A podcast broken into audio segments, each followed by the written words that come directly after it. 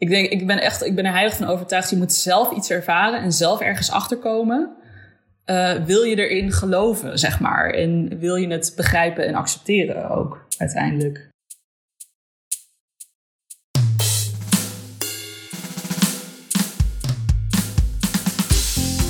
Hey, superleuk dat je luistert. Dit is de Creatiedrift podcast.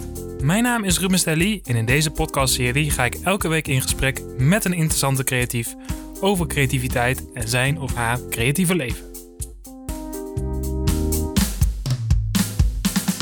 Ja, wat leuk dat je weer eh, luistert of meekijkt, want deze aflevering staat ook op YouTube.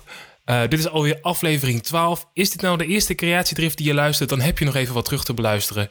Dus uh, op mijn website www.rubenstelly.nl dan vind je, daar vind je alle afleveringen. Of natuurlijk op je favoriete podcastplatform. Ja, ik spreek elke week in deze podcast met een interessante maker of creatief.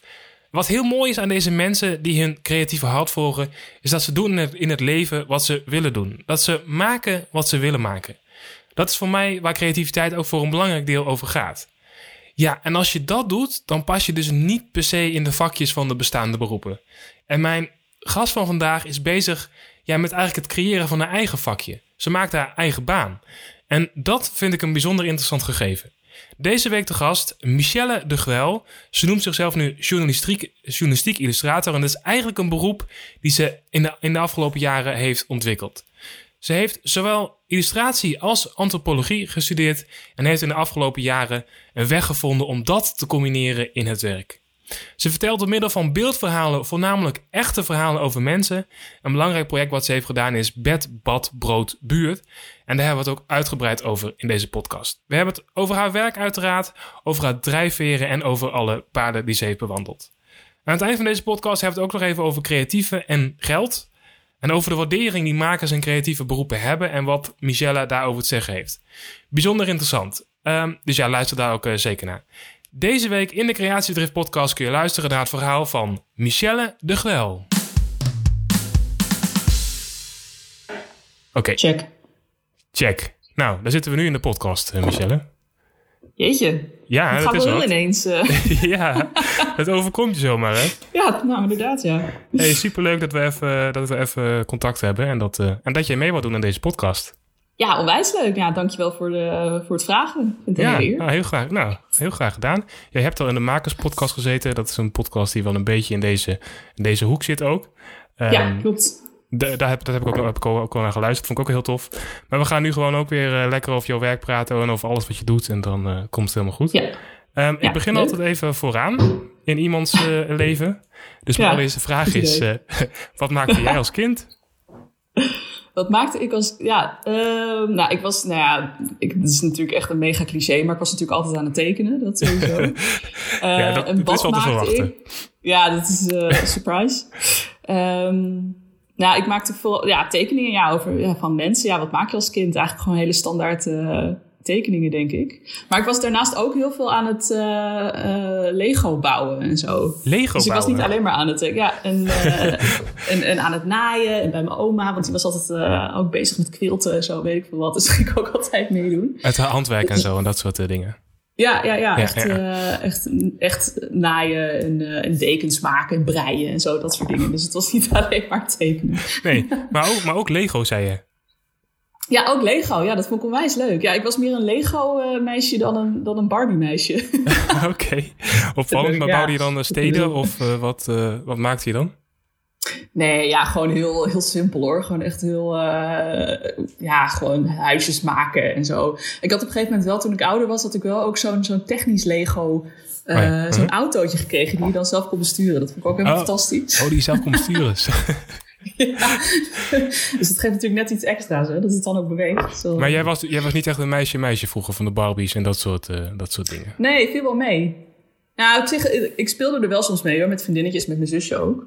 Mhm. Ehm, maar eh, ja, het was niet, het was niet mijn, mijn, favoriete bezigheid per se. Nee, nee, precies. Ehm, Nee. Je bent uiteindelijk naar de HKU gegaan. Ja, klopt. Ja. Eh, wist je al snel van, ik wil, eh, ik wil iets met, eh, met mijn werk gaan doen met tekenen? Of, hoe nee, dat kwam eigenlijk vrij, vrij laat of laat, vrij kort voordat ik mijn eindexamen ging doen. Mhm. Ehm, ik heb dus een hele tijd getekend toen ik jong was. En toen op een gegeven moment, toen ook zeg maar, dus bij mijn oma. En mijn Oké. opa, die, die ook heel creatief waren. Ja. Ehm, en toen overleden zij binnen een uh, half jaar Mhm. uh, achter elkaar. En toen was ik 15. En toen heb ik echt een paar jaar ni helemaal niks gedaan aan tekenen of, of wat dan ook.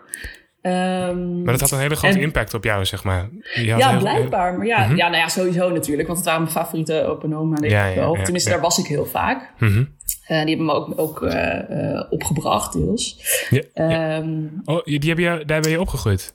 Of- nou ja, ik was er gewoon heel veel. Ja, Zij paste precies. gewoon heel veel op mij uh, als Ja. mijn ouders gingen werken. Um, dus dat heb ik heel erg van hen meegekregen. En toen waren zij er niet meer. En toen heb ik dat een paar jaar heb ik helemaal niks getekend. Ik heb helemaal niks gedaan aan, uh, aan, aan iets creatiefs in ieder geval. Had en je, op een gegeven moment op de...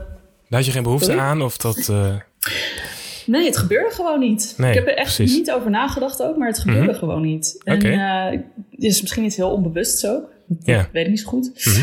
Ehm, maar goed, op een gegeven moment op school heb je natuurlijk CKV en zo. En dan moet je allemaal dingen maken. En dat vond ik wel heel leuk. En op een gegeven moment eh, ehm, moesten we daarvoor een eindopdracht maken. En eh, toen had ik het idee gekregen om zelf een boekje te gaan schrijven en illustreren.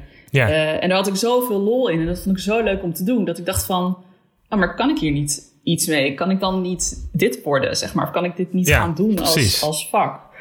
Ehm, en toen ben ik daarnaar gaan kijken en eh, toen bleek dat dus te kunnen. dus dat was echt een soort van openbaring van, oh, dit, dit kan gewoon. Want ik kreeg gewoon heel erg mee vanuit school. Dan word je, ja, weet je wel, je gaat rechten studeren of je wordt dokter of weet ik veel wat. Weet je wel, die ja, ja, daar zat je, beroepen die... ja, precies. Daar zat je meer aan te denken, zeg maar. eh, niet, niet een creatief beroep in eerste instantie. Uh, nou, ik had, ik had niet echt een beroep in mijn hoofd ook. Ik ben denk ik sowieso... Ik ben niet echt een persoon die uh, van die lange termijn plannen maakt of zo, weet je wel. Of over vijf jaar ja. dan wil ik dat en dat. Echt totaal niet. Nee. Um, ik denk dat ik nog het meest... De, ik zat wel, denk ik, een beetje wel in de mediahoek. Maar dat komt omdat mijn vader daar, uh, daarin werkte. Mhm. En mijn moeder is, uh, is leerkracht. En ja, ik wist dat dat sowieso niks voor mij was. dat, dat, kon je afstrepen. Ja. ja, precies. Daar ben ik gewoon echt niet voor gemaakt. Ja. Um, dus ik zat wel te denken in die mediahoek. En dan vooral vanuit mijn, mijn vaders uh, uh, invloed, zeg maar. Mm -hmm. Ja.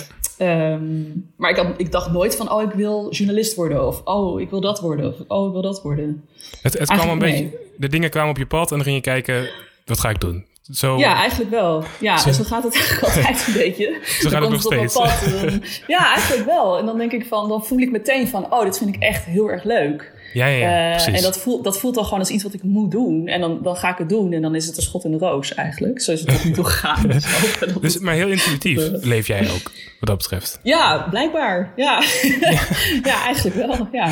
ja. En toen, uh, ja, je, je, met je, op je intuïties kwam je ineens ook op de HKU. Ja. En heb je illustratie Ja. gestudeerd? Of een bredere? Ja, ja, dat was, okay. uh, ja, nee, dat was gelijk een specialisatie. Ja. Oh, dat was, ja, ja, ja, precies. Met als idee, ik word... Oh nee, wacht, je had natuurlijk geen plan.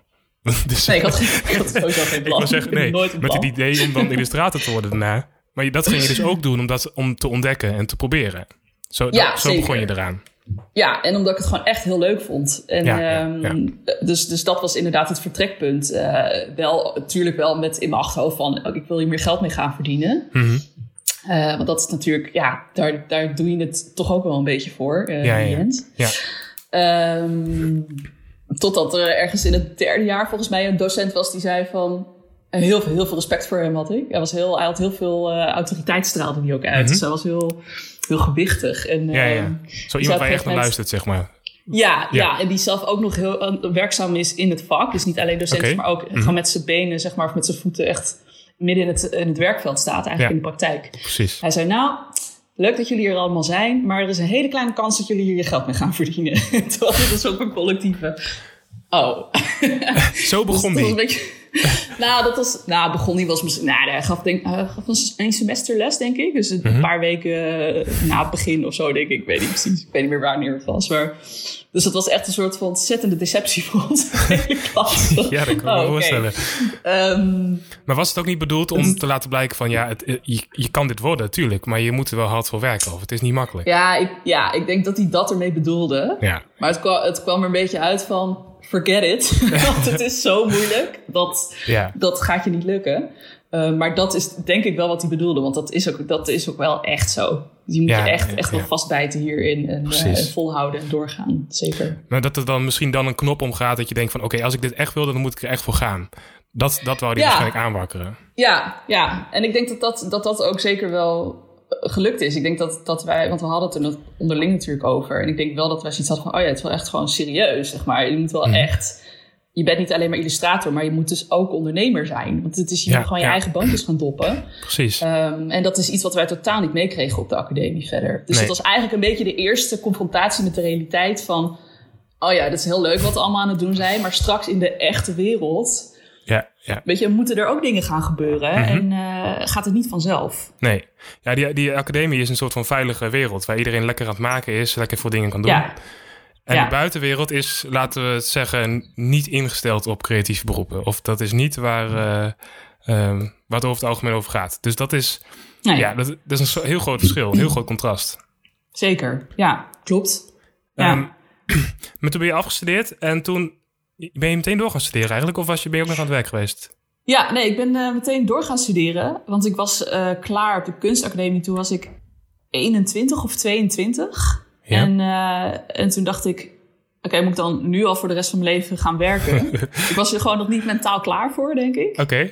Um, plus dat ik op de academie heel erg de verdieping had gemist. Want ik vind het heel leuk om, om onderwerpen uit te pluizen, te analyseren en te researchen. En uh, om erachter te komen hoe dingen nou werken. Of de wereld Mhm. werken, hoe mensen Maar werken. verdieping, ja, die inhoudelijke verdieping zeg maar hè? Ja, ja, Ja, precies. precies, ja. ja. Um, dus toen, uh, dus ik wilde graag doorstuderen. En toen ben ik, denk ik, ja, ik weet niet hoe ik daarop gekomen ben. Ik denk dat ik gewoon ben gaan googlen en zo. Toen ben ik uiteindelijk op uh, antropologie uitgekomen. Mhm. En dat leek me zo interessant. En uh, ik dacht van ja, ik wil, ik wil, ik wil toch een stukje theorie hebben, zeg maar, naast het werk wat ik maak. Ja, precies. Want het werk wat ik maak gaat 9 van de 10 keer over mensen. Wat Ja. doen mensen en waarom Mhm. doen ze dat? En hoe doen ze En dat dan? dat is precies waar antropologie Um, ook over gaat. Ja, antropologie is eigenlijk de studie van of over de ander. En Dan de ander met een hoofdletter. En dat wordt in de, in de literatuur altijd gebruikt, die term. En daar uh, bedoelen ze eigenlijk mee um, de ander die in een andere cultuur is opgegroeid. Of die, ja. uh, weet je wel, vanuit een andere... Het kan een, van een ander werelddeel zijn, maar het kan ook het volgende dorp zijn, bij wijze van spreken. Dus Ja, de ja. persoon die niet jouw opvoeding, jouw gewoontes, jouw uh, rituelen deelt. Vanuit een ander eigenlijk. perspectief. Ja, vanuit een Ja. ander perspectief inderdaad. Mhm. Ehm, dus dat is eigenlijk antropologie. En dan, eh, dan heb je dus ook eh, culturele antropologie, wat ik ben gaan doen. Mhm. Dat eh, heeft dan nog specifiek heel erg de focus op eh, andere culturen. Dus dat is heel eh, globaal, zeg maar. Oké. Mhm. Eh, met een stukje ontwikkelingssociologie erbij. dat wordt een heel lang verhaal. Oké. eh, dus dat gaat er ook heel erg over de machtsverhoudingen tussen, tussen de rijke westerse landen en eh, de zogenaamde primitieve culturen, zeg maar. Ja, ja, ja, ja Ehm, precies. en hoe dat dan in elkaar steekt. Dus dat ben ik toen gaan studeren. Goh, jeetje. ja. Dat was op de universiteit, toch? Ja, ja in Amsterdam. Ja, Ja, klopt. ja, nee, precies. En, maar ook niet met een plan natuurlijk, hè? Nee, totaal niet. Nee. Dat Dus- is gewoon leuk. Ja, nou ja, je, je had heel veel interesse erin. Je, daarom doe je dat Ja. natuurlijk. Ja. ja, precies. Ja. En, eh, maar daarna ben je niet gaan studeren als illustrator. Maar je bent eerst een aantal jaar heb je gewerkt vanuit die antropo, po- antropolo- antropologische kant. Antropo- het is natuurlijk moeilijker. Ja. Ja, precies. toch of niet? Je bent eerst een beetje, het creatieve gedeelte heb je nou, eigenlijk niet zoveel mee gedaan, toch? Ja, dat, dat, of tenminste, dat was tijdens de studie dan. Tijdens de antropologie heb ik daar inderdaad vrij weinig mee gedaan. Toen heb ik me echt gewoon volledig op die studie eh, gestort. Ehm, en aan het einde daarvan ook met het idee van... ik wil hier verder mee en ehm, misschien wel de mensenrechtenkant op... voor Amnesty International werken, eh, de lobby ingaan, Ehm, dat soort dingen. Maar, maar wat, Ja, was ik daar... Oh, sorry, hè? Maar wat-. Oké, maar wat, wat wou je dan? Wat, wat dreef je dan? Je wou eh, verhalen vertellen of je wil een andere kant belichten? Of... Ehm, ik wilde vol. Nou, wat, ik, wat, ik, wat denk ik de gedeelde noemer is, is ehm, dat ik, ik zag in die studie antropologie dat, eh, daar, of daar werd voor mij heel erg duidelijk dat mensen elkaar gewoon niet snappen in deze wereld. Mensen kunnen zich heel moeilijk inleven in waar een ander vandaan komt, wat een ander heeft meegemaakt en hoe Ja. dat zijn of haar gedrag nu beïnvloedt. Mhm. Ehm, en dat zag ik dus tijdens die studie. En ik dacht, van, ja, daar, daar wil ik iets mee. Ik wil, Ja. ik wil daar, weet je, ik heb echt niet, niet de illusie dat ik, dat ik de hele wereld kan helpen. Mhm. Ehm, maar ik wil er wel iets mee doen, want ik vind dat gewoon heel belangrijk en heel interessant. Precies. Ehm, en dat, dat was echt mijn drijfveer. Ja. Ehm, dus dat was inderdaad ook de reden waarom ik toen dacht van oké, ik wil daarin verder. Ja. Maar toen was het echt het dieptepunt van de crisis toen, toen ik afstudeerde. dus er was echt geen enkele baan te vinden. Nee. Ehm, en achteraf gezien prima, want daardoor ben ik dus wel weer gaan denken, oh ja, maar wat, ik heb eigenlijk ook nog die, die, dat illustratiewerk, daar doe ik helemaal niks meer mee. Ja. Mhm. Moet ik dat niet weer oppakken? En moet ik Ja. dan niet kijken of ik het kan combineren? Ja, precies. Dus stel dat er geen crisis was, dan had je misschien een baan gehad als antropoloog. Maar, maar had je niet, eh, eh, niet geïllustreerd, zeg maar. Nee, misschien niet. Of misschien weer wel, weet je. Misschien Ja, je- het weet zit het natuurlijk wel in me. Dus ergens, ergens ja, komt het alweer naar boven natuurlijk. Nee, zeker. Maar niet als, als, eh, als freelancer, denk ik. Nee. Nee, nee. Dan had het zo, had het zo moeten lopen. Ja, toch wel. Hè? Ja. Ja, hè? Ja. maar je bent dus na verloop van tijd heb je het illustreren weer opgepakt. Ja, ja. En dat was eigenlijk, eh, nou ja, dus wat ik, wat ik net zei, dat is eigenlijk omdat er dus eh, zo weinig baankansen waren. eh, dat ik dacht van, nou, als die banen er niet zijn, dan moet ik er zelf een gaan maken.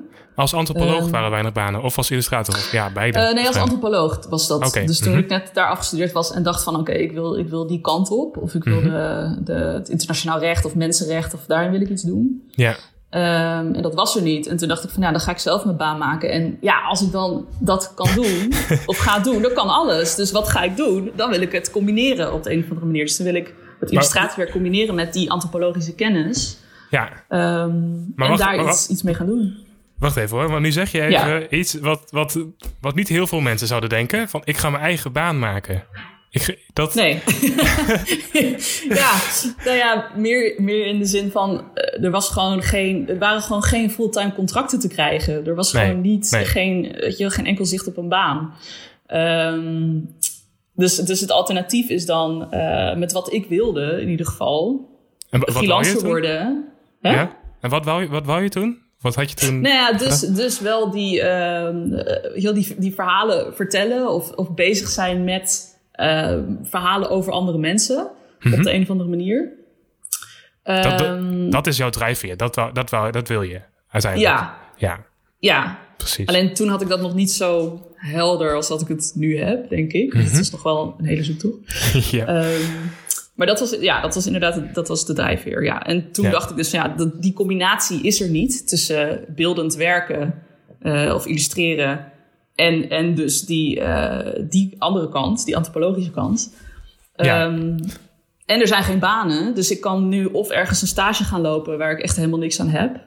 Mhm. Eh, of ik kan gewoon gaan doen wat ik wil en kijken waar ik uitkom. Dat, dus Ja. dat, was, dat was eigenlijk eh, het plan op dat moment.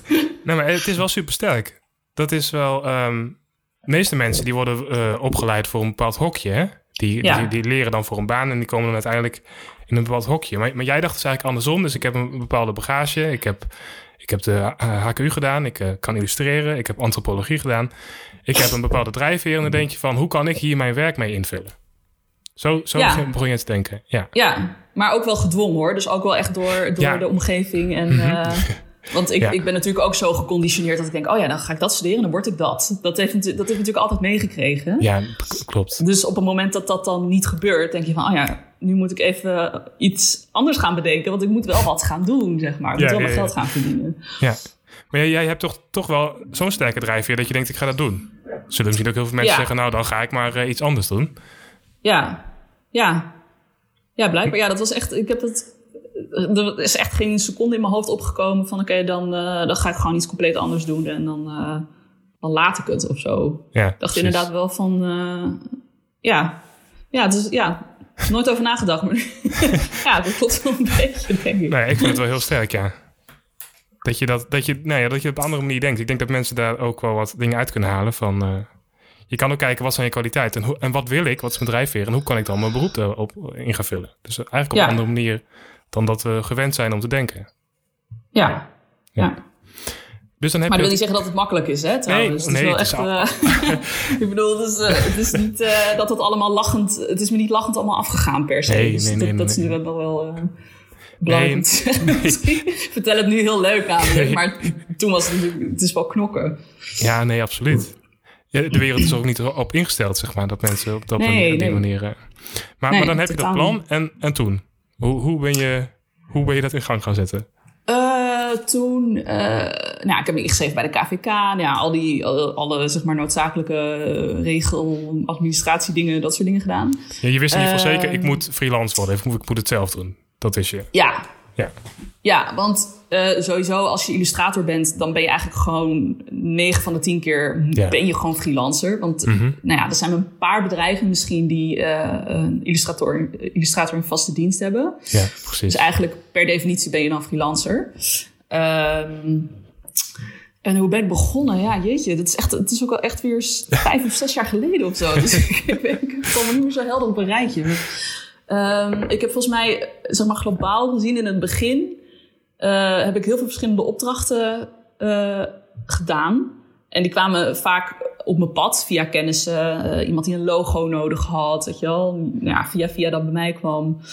Ehm, een beetje op die manier. Ja, dan zit je in de dat fase waren- ja. van dat je alles aanneemt. En ja, dat ongeveer. Ja, maar ja, precies. Eh, omdat, het, omdat het dan werk is, maar ook om te kijken van... oké, maar wat voor illustrator ben ik dan? Ja, Weet je, precies. wie, wie wil Mhm. ik dan zijn en welke hoek wil ik in? Want er zijn ook nog duizenden opties wat je kan doen. Mhm.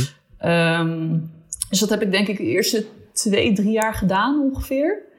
Ehm, en toen kwam toch wel steeds duidelijker aan het licht dat ik eh, toch een manier wilde vinden waarop ik die verhalen van mensen of over mensen kon gaan vertellen Ja, precies. met mijn illustraties. Mhm. Want ik merkte gewoon logo's en zo. eh, Ik werd er echt niet blij van. Gewoon. Nee, Dus nee. Op een gegeven moment heb ik ook de knoop doorgehakt en gedacht: oké, die opdrachten neem ik niet meer aan, want ik word er gewoon niet blij van. Ehm, en, en dan maar minder geld verdienen eventjes. Maar ik voelde wel heel sterk, ik moet me nu echt focussen op wat wil ik gaan, wat wil ik gaan maken, zeg maar. Ja, precies.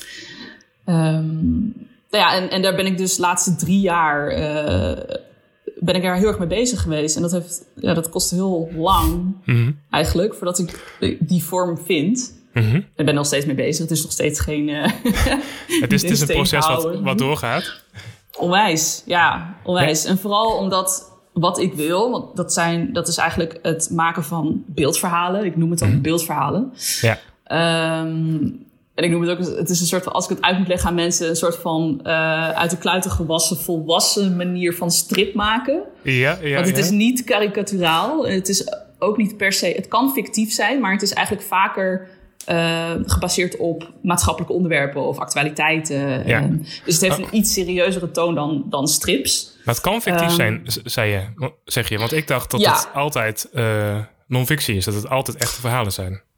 Eh, nou, het, ja, het is, het is natuurlijk een beetje een vage scheidingslijn. Het kan, ehm, het kan gebaseerd zijn op een waargebeurd verhaal. Mhm. Ehm, maar dan eh, aangepast, net zoals eh, schrijvers een roman schrijven. Het kan gebaseerd Oh ja. zijn op een waargebeurd verhaal, maar het is niet één op één het waargebeurde verhaal, zeg maar. Nee, nee, op die manier. Ja, ja. Dus dat bedoel ik meer met, het is meestal geen, het is meestal non-fictie. Het kan fictie zijn, want het kan ietsje geromantiseerd worden en weet je. Ja, maar je ja. kan alsnog over dan dat maatschappelijk onderwerp vertellen. Mhm. Eh, alleen op een beetje geromantiseerde manier. ja precies. Ehm, wat was ik aan het... Ik weet, ik weet niet eens meer waar ik naartoe ging. We, hebben het over fi- fictie en non-fictie. En ik vroeg wa- waarom... eh, eh, ik, ik dacht dat alle verhalen die jij deed, dat dat non-fictie is. Maar Mm. jij zegt van, het kan ook ehm, eh, fictie zijn. Maar dan wel op, Ja. op een soort van werkelijkheid gebaseerd. Dat is meestal wel Ja. het verha- geval, toch? Ik bedoel, jouw Ja. onderzoekende kant en die antropologische achtergrond... die neem je continu weer mee.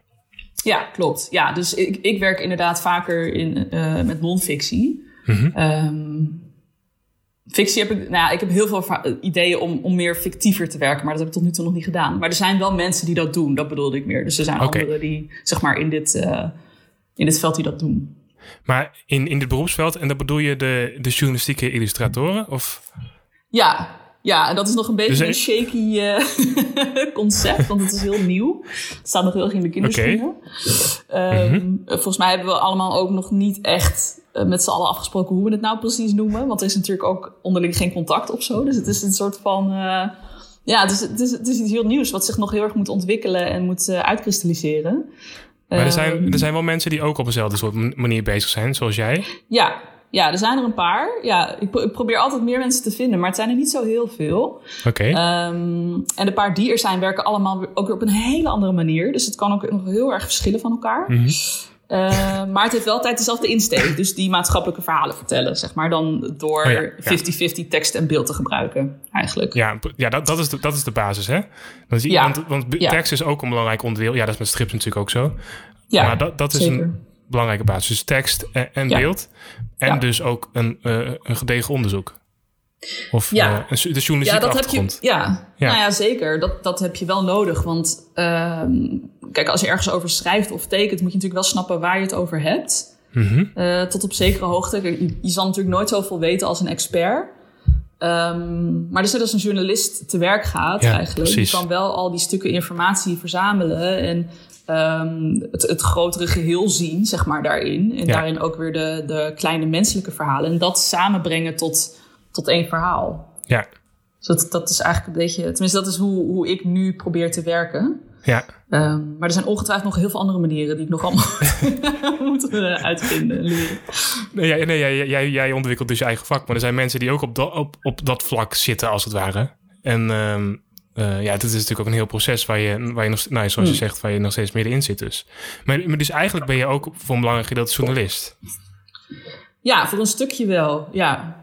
Ook al vind het wel... ehm, daar heb ik vorig jaar een beetje mee lopen worstelen van hoe noem ik nou mezelf? Mhm. Want ik ben natuurlijk niet eh 100% onderlegd. eh, ik heb niet eh, de studie journalistiek gedaan, zeg maar. Ehm, dus ik zal nooit helemaal journalist zijn. Maar ik denk meer dat ik wel probeer de denkwijze van de journalist Ja. aan te nemen. Precies. Dat wel. Precies, Een beetje ja. te channelen of zo. Precies. Was bed, bad, brood, buur? Dat- Oh, dat is echt... Ik heb... eh, Ja, dat is ook. Ja, ik heb nog steeds spijt van die titel. Dat is echt vreselijk. ja. maar was, een was, dat, was dat het eerste project waar je... ehm, waar jij, nou, waar je, waar je, waar je- wat we nu allemaal hebben over hebben, waar dat allemaal in samenkwam, zeg maar? Dat je onderzoek ging doen en er beeldverhalen mee ging maken. Was het de eerste keer dat Ja. je dat zo deed? Ja. Ja, ja, dit was echt het eerste coherente project, zeg maar. Echt het Mhm. gewoon van A tot Z. eh, waarin ik eh, dus inderdaad die, eh, ehm, ja, dat, dat maken van een beeldverhaal echt ging uitvoeren. Ja. Ehm, en dat, ja, dat werd me eigenlijk een beetje in de schoot geworpen. Eh, want ik heb een atelier in Lola Luid in Amsterdam Mhm. West. Ja? Ehm, en ehm, wij kregen in het najaar van 2018, geloof ik, is het waar? Volgens mij wel. eh, van de gemeente te horen, eh, wij moeten 150 ongedocumenteerde vluchtelingen hier huisvesten. In hetzelfde gebouw, zeg maar. In hetzelfde gebouw, ja. Ehm, en dat was, een, dat, was, dat was hoge nood, want ze moesten uit de vorige locatie, moesten ze weg. Ehm, en daar wilden ze Lola Luid dus voor gebruiken. En toen was nog de vraag, oké, mogen wij er dan blijven of wordt het een andere constructie? Oké. Nou, maar dat was, ook, uiteindelijk... ehm, dat was ook nog de vraag, dat jullie er misschien uit moesten. ja, Dat was, ja, Ja. precies. Ja, dus er is heel, eh, volgens mij eh, goed over onderhandeld tussen Ja. beide partijen. Eh, en uiteindelijk kwamen ze op een constructie dat de helft van het gebouw een 24-uurse opvang werd voor die mensen. En de andere helft van het gebouw mogen wij, mochten wij blijven gebruiken. Ja, Ehm, eh, voornamelijk vanwege onze buurtfunctie. Het zijn heel maatschappelijk ook bezig voor de buurt. oké. Ehm, en ik was echt kort daarvoor, dacht ik van ja, ik, ik, ik moet toch echt een keer wel echt iets gaan maken. Wat, gewoon, wat ik kan presenteren aan mensen als, als product, zeg maar. Mhm, Om te ja. laten zien, dit is wat ik bedoel met al die rare woorden die ik de hele tijd noem. waar niemand eigenlijk een beeld bij heeft. Maar tot die tijd was je Eh, vooral bezig met werk en opdracht. Ja, Of een beetje... ja eigenlijk wel. Ja, van allerlei ja, dingetjes. En dan, ja, precies. Eh, dus wel opdrachten aannemen. ehm, niet niet eh, in de hoek van beeldverhalen, maar eh, wel gewoon wat traditionelere illustratiewerk, zeg maar. Ja, ja. Precies. maar ik was wel ondertussen eh, persoonlijk wel bezig met kijken van... oké, wat wil ik maken, wat kan ik maken? Dus meer, zeg maar, het, zat, het bleef een beetje in de persoonlijke projecten sfeer hangen, die beeldverhalen. Ja, ja. Maar daar was, maar daar Eh, was je en- dus wel mee bezig. Je was wel her en der een beetje bezig met... Ja, ja, zeker. Ik ben echt heel lang, echt al die tijd gingen er allemaal radertjes in mijn hoofd van oké, hoe kan ik dit nou gaan doen en hoe moet het er dan uitzien en hoe werkt het dan? Werkt Mhm. het überhaupt wel? Zit er wel iemand op te wachten? Nou, ja, dat soort dingen. Ja, precies. Dus heel erg te denken, denken, denken. En toen kwam dus die situatie met die opvang bij ons in het gebouw. En toen dacht ik, ja, dit is, ik zit hier met mijn neus bovenop.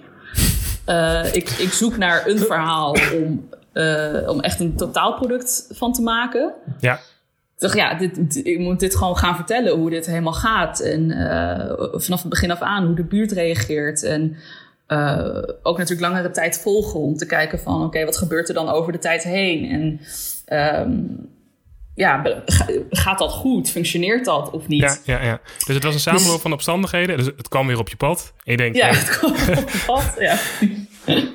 nou ja, misschien had het zo moeten zijn. Maar dus dat je wel denkt van... Hé, hey, maar dit is iets wat ik echt mee kan. Hier komt, komen heel veel dingen in samen. Ja, ja, ja, precies dat eigenlijk. Ehm, dus ik, ik, zag, ik dacht, ja, dit is wel echt een kans en die moet ik Ja. aangrijpen. En natuurlijk eerst ook weer heel lang over nagedacht. Want eh, ja, dan, dan neem je best wel een groot project op je schouders natuurlijk. Want Ja. er zou subsidie bij komen kijken. Dus dan moet je projectplan schrijven. Ehm, alles kwam erbij. Ehm, maar uiteindelijk voelde ik van ja, ik, moet- ik moet dit gewoon doen. Want als ik dit Ja. niet doe, ga ik er spijt van krijgen. Dat sowieso. Mhm, En dan is het gewoon echt een gemiste kans. Precies. Ehm, dus toch maar besloten dat te doen. En ook al was het echt de allereerste keer dat ik, dat ik zoiets groots aanpakte, zeg maar in mijn eentje, dat, dat toch maar gaan doen. Wat natuurlijk ook met vallen en opstaan is gegaan. En eh, waar ik wel heel veel van heb geleerd, juist Ja. daardoor. Ja, jou- jouw- jouw verhaal was... De, jouw idee was dus, eh, als ik het goed zeg... ehm, om die verhalen te vertellen van, van die eh, eh, vluchtelingen en eh, uit de buurt en wat er allemaal speelt. En nou, Ja. om die verhalen inzichtelijk te maken door middel van beeldverhalen. Ja, Dat was het idee. ja. Ja, precies. Ehm, en dan vooral, want ik wilde eigenlijk vooral wegblijven bij de, de vluchtverhalen, zeg maar. Maar het echt wel focussen op, oké, wat gebeurt er nu hier in Amsterdam? Of, en dan Ja, ja, ja, ja, specifiek, wat gebeurt er nu in deze wijk tussen deze mensen? En wat betekent, wat betekenen ze dan voor elkaar? Dus, dus wat, wat betekent die groep, die vluchtelingen voor de buurt? Ja. Ehm, en wat kan de buurt dan betekenen voor die vluchtelingen? En die hele wisselwerking eigenlijk. Ja, ja, precies. Ehm, en ik wilde gewoon kijken of dus een beeldverhaal, of die dat, zeg maar, of die vorm van vertellen ehm, dat inzichtelijker kan maken voor mensen. ja. Dus het was ook proberen of, het, of dat idee wat je had, of dat werkte. Ja, Of dat- of dat zeker. het, kon is, het was. Ja. ja. het was Ja. ook echt een testcase. Ja, zeker, sowieso. Ja. Dus het was ook heel spannend. Ik dacht, ja, voor hetzelfde geld werkt dit allemaal niet. En, eh, en, en gaat het op gat. Maar ja, dan weet ik dat wel, weet je. Wat ik al die dat- tijd in mijn hoofd had. Precies, dan heb je de ervaring Ehm, wel weer. Dus dan heb je het allemaal meegemaakt, ja. Ja, dus, eh, dus daar ben ik toen heel erg mee aan de slag gegaan. Voor Maar- een, jaar, denk ik, iets langer. Maar je hebt er toen ook eh, eh, subsidie aangevraagd of een fonds aangeschreven, toch? Ja. ja. In Amsterdam. Ja, gekregen? Amsterdamse Fonds voor de Kunst. Ja, Ja, ja. ja. dat was ook echt fantastisch. Ja, Ja. dan- dat, ja dan, dan, dat spreekt toch vertrouwen uit vanuit zo'n eh, instituut. Zeg maar, oké, ga het maar doen en, en ga maar kijken. Dus, dus dat was echt heel, eh, heel tof. Ja, Ja, je, je hebt hun zeg maar in je rug van... eh, ehm, hun, hun staan achter je van ga dit maar doen. Zij ja, nou ja, zij in. zien er iets in, inderdaad. Ja, dus, dus als zij er iets in zien, dan zijn ze misschien wel niet de enige. Dus dat, dat geeft gewoon wel Ja. inderdaad een steuntje in de rug en eh, Zeker. het, het, een stukje meer vertrouwen. Ja, nee, zeker. Maar je hebt uiteindelijk ook nog een crowdfunding gedaan. ja, ja. Ook nog dat even hoort- erbij. Ook nog, ja. nou, dat hoort eigenlijk bij die subsidie. Oké. Want je moet een, eh, wat was het? Volgens mij 30 procent, ik weet niet precies hoor. Ehm, eigen bijdrage leveren. Dus dat kan zijn spaargeld. Mhm. Ehm, maar dat kan dus ook zo'n zo'n crowdfund campagne zijn. Ja, dus, Eh, moet het je, spaargeld had ik natuurlijk niet. Dus, dus ik moest er zo'n campagne doen. dus dan moet je een soort van begroting opstellen. En dan moet je zeggen Ja. van... Ja, de, de, de 30% daarvan moet je zelf op een of andere manier bij elkaar krijgen. Precies. Ja. Ja, precies. Ja. Eh, dus inderdaad die voor de kunstcampagne gedaan. Dat was ook eh, heel leerzaam, heel spannend, maar ook heel erg leuk en, en hartverwarmend vanwege alle reacties van mensen. En Ja, ja. de steun die ik kreeg en, en het feit dat ik 103% heb binnengehaald in plaats van ja. 100. Ik dacht, Precies. Ja, dat is echt fantastisch. Ja, Superleuk. Echt, dat- dat- ja, dat was zo. eh, ja, om te merken dat mensen dan zo erg achter je staan, dat, eh, dat was wel heel bijzonder. Ja, nou, we hebben het al, ik heb het al vaker met andere mensen ook in deze podcast gehad die ook een crowdfunding hebben gedaan. ehm, Anna Lichtenberg, een paar afleveringen terug, die zei ook van... Ja, crowdfunding is goed om geld op te, brengen, op te halen... maar het is ook een hele mooie manier om, als, om campagne te maken... om je product zeg maar, te, te laten zien. Heb jij, heb jij het ook op die manier ingezet of was dat iets waar je later pas achter kwam? Ehm, nee, daar was ik vanaf het begin wel bewust van. En dat is ook omdat er vanuit voor de kunst heel goed begeleid wordt. Mm dat is heel fijn. Ja. Uh, en um, zij helpen je echt door elke stap, elke stap heen en hoe je dat het beste aan kan pakken. Um, en zij, ergens zag ik ook op een gegeven moment voorbij komen van, uh, denk er ook aan dat alle donateurs die je nu werft, zijn al je fanbase, zeg maar. Ja, dat precies. zijn al de eerste mensen die, dat inderdaad. die fan zijn van wat je doet. Ja, ja dus, dus hou dat ook warm, ook daarna, weet je, blijf updates schrijven en, um, ja, gebruik ze als een soort van vertegenwoordigers van wat je aan het doen bent, zeg ja, maar. Ja, ja, precies. Dus dat is inderdaad heel waardevol. Ja. ja. En daarnaast heb je dus de kans om je project echt, echt uit te voeren. Want toen was je de hele financiering rond als het ware. Ja, en toen, kon je beginnen. Nou, je, was, je was toen al bezig, toch? Je, tijdens de crowdfunding was je al best wel uh, een paar stappen verder al. Ja, ik was, wel, ik was wel al een beetje bezig met sowieso naar, bij die opvang naar binnen gaan en contacten leggen. Want dat, dat ging ook nog allemaal vrij uh, oh, moeizaam. Ja, ja. Mm dus het was een beetje het vooronderzoek, zeg maar. Dus ze zaten wel in jullie gebouw, maar een andere ingang of zo, begreep ik, toch? Ja, het is wel van elkaar afgesloten. Ja, en dat heeft uh, vanwege veiligheid, maar ook vanwege privacy van beide kanten. Mm -hmm. ze hebben een eigen ingang. Ja. Um, en zij worden begeleid door uh, HVO Querido. Okay. zij begeleiden bijvoorbeeld ook dakloze opvang in Amsterdam. Um, ze zitten heel erg in de non-profit hoek. Ja, ja. Um, dus zij, zij, zij houden het overzicht en ze hebben dus ook een receptie. Dus het is niet zo dat je daar zomaar naar binnen mag lopen en uh, zeggen van... Uh, hoi, nou, wie ben jij? Lalala. Dus het is, zij willen wel weten wie komt er binnen. Weet je? Willen we dat? Is dat oké? Okay? Want uh, die vluchtelingen die daar zitten, die opvang is hun huis, basically. Ja, dus, ja, tuurlijk. Ja. Uh, je gaat ook niet zomaar uh, bij iemand aankloppen en, en midden in de woonkamer staan van... Nou, vertel. Ja, nee, precies. Um, dus dus, uh, ja, dat, dat, en terecht dat ze dat doen. Maar daardoor ja. moest ik dus wel mijn, we mijn wegen vinden, zeg maar, om binnen te komen. Ja. En dat lukte uiteindelijk heel goed hoor. Want HVO was wel, ze stonden er heel positief tegenover. En hebben me ook vanaf het begin gesteund. En ook via Voor de Kunst. Um, dus die waren heel, uh, ja, heel supportive, zeg maar. Nee, ja, ja. Maar het kostte gewoon even tijd. En ja. dat, dat is het enige. Dat, uh, dat is ook oké. Okay. Ja, nee, zeker. Maar dan, dan uh, op een gegeven moment lukt het dus om binnen te komen... en dan ga je met die, die vluchtelingen praten. Zo zie ik het voor me, ja. En ja, dan, tenminste, ja, proberen te praten. Ja, nou, dat is natuurlijk ook nog een dingetje, de taal. Ja, zeker. Ja. er komt veel kijken bij zo'n project, hè? ja, onwijs. Ja, nou ja, maar echt precies. Maar het is daarom, want ik had van tevoren dus bedacht, oké, okay, dit, hier ga ik, dit ga ik in drie maanden maken. Oh ja, klopt. Ja, ik weet nog wel dat je dat toen zei. Ja, dat, ja. ja. Ja. Nou ja, goed. Dus dat was natuurlijk mijn, mijn echt, ik kan dus echt, echt niet plannen ver van tevoren. Dat is, dit is ook een bewijs daarvan. Um, ik zei drie maanden en het heeft dus uiteindelijk door dit soort dingen een jaar en drie maanden geduurd of zo. Dus ja, ja, langer. Ja, langer. Ja, joh. ja. Maar uh, en heb ik ook heel lang, ik heb echt heel lang daarmee geworsteld ook. Want ik dacht van, ja, maar ik had het in drie maanden moeten doen en dat lukt nu niet en shit, shit, shit. En uh, Oh, maar ja, dat je wel even denken van oké. Okay. Dat je een soort van schuldgevoel bij jezelf krijgt van... Ja, het, ja. ja. Ja, heel erg. Ja, dat ik dacht van, ik had, veel, ik had veel meer dit kunnen doen, veel harder kunnen werken of eerder moeten beginnen of nou ja, allemaal dat soort dingen. Super streng voor maar jezelf. Ja, heel, ja, veel te streng. Ja, dat, dat ben ik ten voeten uit, denk ik. Ja, ja heb je er vaak last van? Um, ja. Okay. Ja, maar ik ben me er wel heel bewust van. Dus ik probeer wel te denken van, oh ja, oké. Okay, het is en ook mede door dat project hoor, dat uiteindelijk toch wist te accepteren op de een of andere manier van oké, okay, nou dan duurt het maar wat langer. Ja, ja, ja. Uh, en je weet van tevoren ook nooit per se hoe het zal gaan en waar je tegenaan loopt. Nee, nee, precies. Um, en dat kost gewoon even tijd. En ja, dan maar die tijd nemen. En ik ben begonnen, dus ik wil het ook afmaken. Ja, ja. Um, dus uiteindelijk is dat wel gelukt. ja, het heeft natuurlijk twee kanten dat, dat streng zijn voor jezelf. Je, je, haalt, je kan het best uit jezelf halen, maar het kan je ook heel erg in de weg zitten. Ja, uh, precies. dat is een beetje maar het heeft ja, jou... het is altijd, altijd een balans zoeken, ja. Mm, zeker. Maar het heeft jou dus ook wel wat gebracht in de zin van... omdat je het project hebt gedaan, de volgende keer weet je van... het kan langer duren.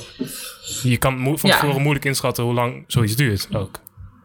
Nee, klopt. Dat is ook zeker waar. En uh, ik denk zelfs dan nog dat het misschien dat je het compleet verkeerd inschat. Omdat de situatie of de omstandigheden weer anders zijn. Ja, precies. Um, maar dit helpt wel om te denken van oké, okay, neem het dan maar iets ruimer. Ja. dat je misschien zo Precies. kan het meevallen in plaats van dat het tegenvalt. ja, ja, ja. Um, het zijn uiteindelijk vijf verhalen geworden volgens mij. Lange beeldverhalen. Ja, het zijn, ja, het zijn vijf hoofdstukken. Oh, hoofdstukken, oh ja, zo noem je dat. Ja, ja. ja. ja en het is zeg maar, uh, je kan ze dus los van elkaar lezen. Mm -hmm. uh, maar zeg maar, met z'n allen vormt het wel um, ja, dat, het ene grote verhaal, zeg maar. Ja, en het, is, het is ook chronologisch. Dus het begint met de bewonersbijeenkomst. Um, ja. Ja, precies. Dat bekend wordt gemaakt dat die... Maar op dat moment zat jij dus in de zaal, volgens mij. Ik heb het, ik heb Ja. het gelezen. Maar Ja. toen wist je, wist je nog niet dat je dit ging doen. Toen is het kwartje Ehm, gevallen, nee. eigenlijk. Ja, pas daarna, ja, eigenlijk aan het einde van die bijeenkomst viel het kwartje van: oké, er gebeurt hier zoveel. Ja. Ehm, en dit gaat ook vaker gebeuren, want dit gaat niet de enige locatie zijn. Ik dacht, Ja, ik, moet, ik moet dit toch gaan, gaan, eh, ja, gaan illustreren, gaan, gaan schrijven. Dus Gaan, toen ben je ook meteen begonnen met schrijven of... eh, eh, Ja, ik heb, toen, ik heb toen wel na die bijeenkomst heb ik wel wat, wat aantekeningen gemaakt, vooral voor wat mensen zeiden. zodat ik wel quotes kon gebruiken. Ehm, en ook, gewoon- ook mijn impressie. En dat, dat, daar komt dan weer eh, mijn antropologische achtergrond eh, kijken. Want daar leer je heel erg om te observeren. Dus wat doen mensen? Wat zeggen ze? Ah. Hoe zeggen ze dat? In wat voor ruimte zit je? En wat heeft de invloed van hoe je zit op hoe het gesprek gaat? En zo. Nou, dat, dat soort dingen allemaal. maar dus dat dat is dus meteen wel... eh, dus zo- zo'n bijeenkomst waar, waar het volgens mij ook best wel heet opliep. Of in ieder geval... ja, ja, weet je wel. Ja. Een beetje. Dat is voor Mhm. jou als antropoloog ook een hele interessante, eh, interessante ja, onderzoeksgebied, als het ware. Ja, zeker. Er gebeurt heel Ja. veel. Ja, onwijs. Ja, en, en ook wel heel... Omdat inderdaad emoties liepen wel een beetje op. Viel nog mee hoor. Maar het was wel... Er liepen wel mensen boos weg.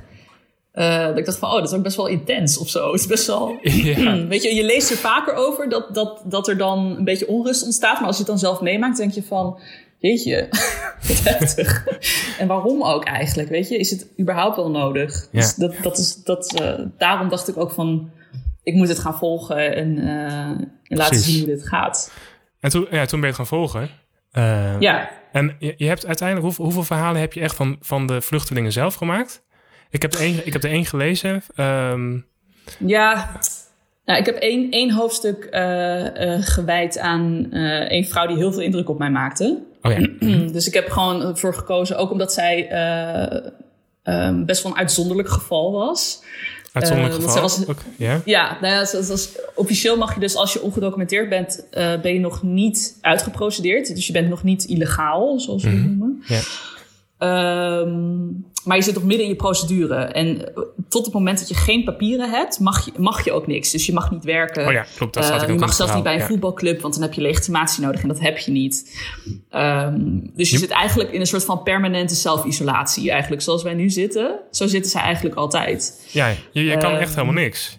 Je kan echt niks. je kan niet nee, werken, dus je nee. heel erg, nee, je bent heel erg afhankelijk van, van wat eh, zo'n organisatie dan voor je regelt. Qua taallessen of cursussen of workshops. Eh, en wat vrijwilligers doen, of de buurt dus. Mhm. Ehm, maar zij had dus een manier gevonden om eh, toch te kunnen werken. Want zij kon niet stilzitten. Ze was zo, zo ze dacht van ik wil wat doen, ik wil mensen helpen. En ehm, eh, dus uiteindelijk is, is ze via via aan, een vrijwilligers, aan vrijwilligerswerk gekomen. En is ze gaan schoonmaken in buurthuizen in Amsterdam. Ja, Ehm, en is ze daar uiteindelijk drie dagen in de week mee bezig, eh, Ja. onbetaald. En af en toe krijgt ze dan een, een bon toegestopt of zo. VVC-bonnetje of zoiets. Ehm, maar zij, zij, zij, zij pakte dus echt een soort van weer de, de regie terug of zo over haar leven en over wat ze wel en niet kon doen. En dat vond ik zo mooi. En ik had er zoveel respect voor. Dat ik dacht, ja, ik moet dit gewoon laten zien. Ook om te laten zien dat het niet allemaal criminelen zijn. eh, of luie mensen. Of mensen die willen profiteren. Of gelukzoekers of zo. Echt, dat, doet me echt heel erg veel pijn als mensen dat zeggen. Want ze hebben geen idee in welke situatie die mensen zitten. nee, nee, nee. Ehm, en wat ze willen, weet je wel, in het leven ook. En, en wie ze als karakter zijn of zo. Ja, daar Dus, zit ook ehm, jouw drijfveer, hè? Dat de andere, de andere kant van het verhaal vertellen. Of hun verhaal Ja. vertellen. Ja. Ja, ja Aan- gewoon aan- laten zien van, nou, zij, bijvoorbeeld die vrouw, eh, zij, zij is al twintig jaar hier. Ze heeft nog steeds geen Oh ja, dat. 20 jaar, ja, dat is ook niet 20 goed. jaar al. Dat is gewoon de helft van haar leven tot nu toe. Ja, bizar. En toch weet ze er wat van te maken. En Ja. dat, ja, dat, dat is gewoon. En hoeveel pijn ze ook heeft, natuurlijk. Ze, gaat ze gaat wel door. En er zit zoveel energie nog in en motivatie. Dat, ja. Ja. daar kan je alleen maar ontzag voor hebben. Nee, precies. Hoe, hoe is het project uiteindelijk ontvangen? Eh, je hebt een expositie gehad, dat was vlak voor de, Ja. vlak voor de corona. eh, Ja, het was echt net op tijd. dat, heb ik echt, dat heb ik dus wel weer goed gepland. Ik dacht, oh ja, dit is echt achteraf gezien echt mazzel gehad. Ja, Eh, ja, dat was ehm, half februari ongeveer. maar dat was de 20 afsluiting februari. ook van het, van het project, toch? Van, de, van Ja. het hele, ja. Ja, dat was de officiële afsluiting inderdaad. Ehm, en eh, nou ja, wat ik daarin heb laten zien was eigenlijk een soort van compilatie van de verhalen die ik allemaal had eh, gehoord en verzameld. Mhm. En dan aan de hand eh, van de vijf meest gestelde vragen over ongedocumenteerde vluchtelingen heb ik dus die expositie opgesteld Oké, eigenlijk. ja. Ehm, dus het was voornamelijk bedoeld voor, voor buurtbewoners eigenlijk. En voor mensen die, die binnenkomen en denken... ik heb geen idee wat een opvang is of wie daar wonen. Ehm, dus wilde ik eigenlijk op, op die manier ehm, zo, zo kort en bondig mogelijk zeg maar, informeren. Mhm. En dus met illustraties ook. ja. Dus ook een beetje leuk maken natuurlijk. Want dat is Een beetje leuk maken. Nou ja, to- Ja, een of toegankelijk maken. of aantrekkelijk maken om het, om Ja, het, om het ja. te lezen. Ja, ja, Dus- precies. Precies. En hoe, hoe waren de reacties? Eh, ja, heel, heel positief. Ehm, het waren natuurlijk vooral vrienden en familie die er waren. Maar ehm, zelfs zij zeiden van... ja, ik had echt geen idee hoe zo'n asielprocedure nou eigenlijk werkt. Echt, voor iemand, Ja, weet je als precies. persoon. Niet beleidsmatig of, of volgens de wet of wat dan ook. Nee, vanuit die maar persoon. hoe dat, ja, hoe dat is Ja. om dat te ervaren. Ja. Want dat is echt weer een heel ander verhaal. Mhm. Ehm, dus ze zeiden ook, van, ja, echt heel, eh, heel interessant om te zien hoe dat dan, hoe dat dan echt zit en zo. En eh, ja, waren ook mensen die zeiden van, oh ja, dat is wel even, zelfs van HVO zelf, dus mensen die dagelijks werken met die vluchtelingen, die zeiden van, oh ja, het is wel weer even goed om te zien hoe het nou eigenlijk zit, zeg maar. Ja, ja, ja. Het is een soort van het grotere, grotere plaatje. Ja. Ehm, ja, dat maak je dus ook Dus dat- ineens inzichtelijk natuurlijk. Ja, ja, Ja. Het, is, het is ook een soort van in kaart brengen van hoe die opvang, of wat die opvang is en, en wie die groep mensen dan zijn. Ja, En weer even uitzoomen, inderdaad. ja, ja. Van, ja. waarom zijn ze hier, wie zijn ze? Gewoon sim- zo simpel mogelijk eigenlijk. En het, het- wat je dus bedacht had van tevoren, het, het, eh, de illustraties en, het, eh, en de antropologie en, en in dit verhaal, heb je nou het idee, het, het klopt nu? Het, het, het werkte? Of denk je van dat je bepaalde dingen uit- hebt geleerd van, nou, het is toch, eh, bepaalde dingen werken nog niet? Nou ja, dat, dat laatste denk ik zeker. Eh, d- nou, het is een beetje 50-50. Want ik denk dat ik ben er wel achter gekomen dat bepaalde dingen werken dus heel goed. Ehm, en daar is zeker wel plek voor, zeg maar. Of daar zitten mensen wel degelijk op te wachten. Maar er zijn ook dingen die, natuurlijk, eh, die beter kunnen. Dus ik heb bijvoorbeeld wel gemerkt, hoe korter je iets vertelt, hoe beter. Want dan hoeven mensen niet, zo lang hun aandacht erbij te houden. Want dat Ja. doen we natuurlijk helaas niet meer zo goed tegenwoordig. Ehm, en ergens vind ik dat wel jammer, want ik had juist een beetje gehoopt dat, dat ik misschien mensen kon verleiden om toch weer iets meer aandacht te, te besteden Mhm. aan een verhaal, weet je wel, ze meer mee te nemen door middel van dat beeld ook, door middel van die illustraties. Ja, ja. Ehm, maar ik merkte wel dat, dat eh, de kortere hoofdstukken wel beter of, of sneller gelezen werden, zeg maar. Dus of Oké, meer oh, gelezen dat, oh, dat merkte je ook. Ja, ja, ja.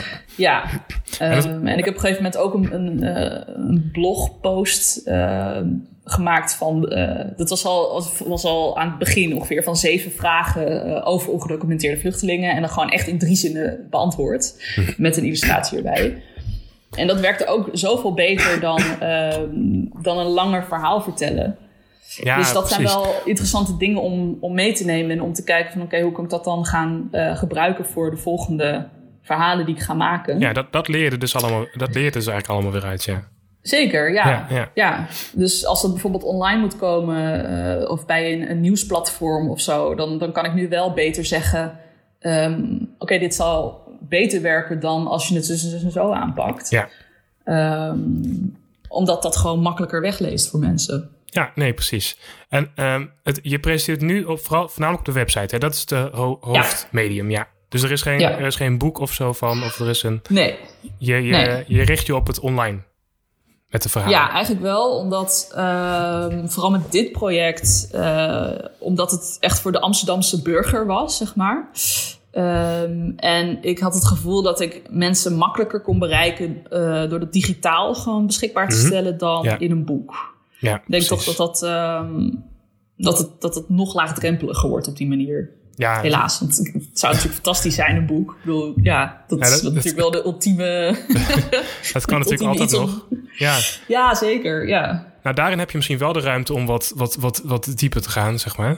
Ehm, Ja, ja. ja dat Ja. zou nog kunnen, ja. Maar ja, in dit geval eh, was online gewoon de, de beste medium. wa- Waarvan je dacht, daar kan ik het best, best, beste, meeste mensen mee bereiken. Ja. het beste de verhalen presenteren ook. Ja, ja, Ja. daar heb je ook net iets meer vrijheid, denk ik. Qua hoe het er dan uit Ja. kan zien. Mhm. Ehm, en het is natuurlijk ook en goedkoper en iets sneller. Ehm Ja, want in eerste instantie is- moest het natuurlijk in drie maanden. Gaat een boek Precies. Dus het had, het, had meerdere, het had meerdere kanten waarom ik voor online koos, inderdaad. En het, het staat nu natuurlijk ook gewoon... eh, iedereen kan het lezen. Het staat gewoon openbaar. Ja. Dus het is Ja. ook niet zo dat je een boek, boek moet kopen.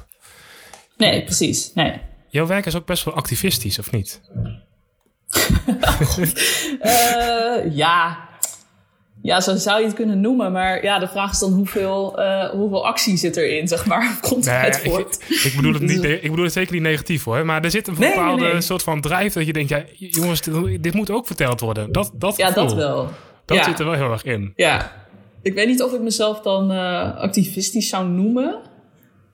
Ik weet niet, ik heb, ik heb altijd het, het gevoel bij als je activist bent, dan sta je echt vooraan. Snap Ja, je? Dan, dan neem je echt een soort van ruimte in van hier ben ik en dit vind ik. En, en ik probeer het meer, ik probeer eigenlijk meer de tussenpersoon te zijn. Ja, ja, ja. ja, Eh, ja, tussen de mensen die ik wil bereiken en de mensen waar ik over vertel. Zodat de mensen die ik wil bereiken zelf gaan nadenken.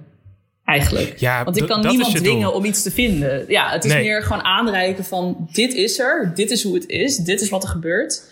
Ehm, doe ermee wat je wil, Ja, eigenlijk. ja, ja nee, dat, nee, dat. Dus het is niet van, ik, ik druk je met de neus op het feit, zo is het en je moet naar me luisteren. Nee, dat is niet. Nee, zeker niet. Nee, nee, nee. ik geloof er helemaal niet in. Nee, nee, nee. Nee. Maar dat is ook weer de antropoloog in mij.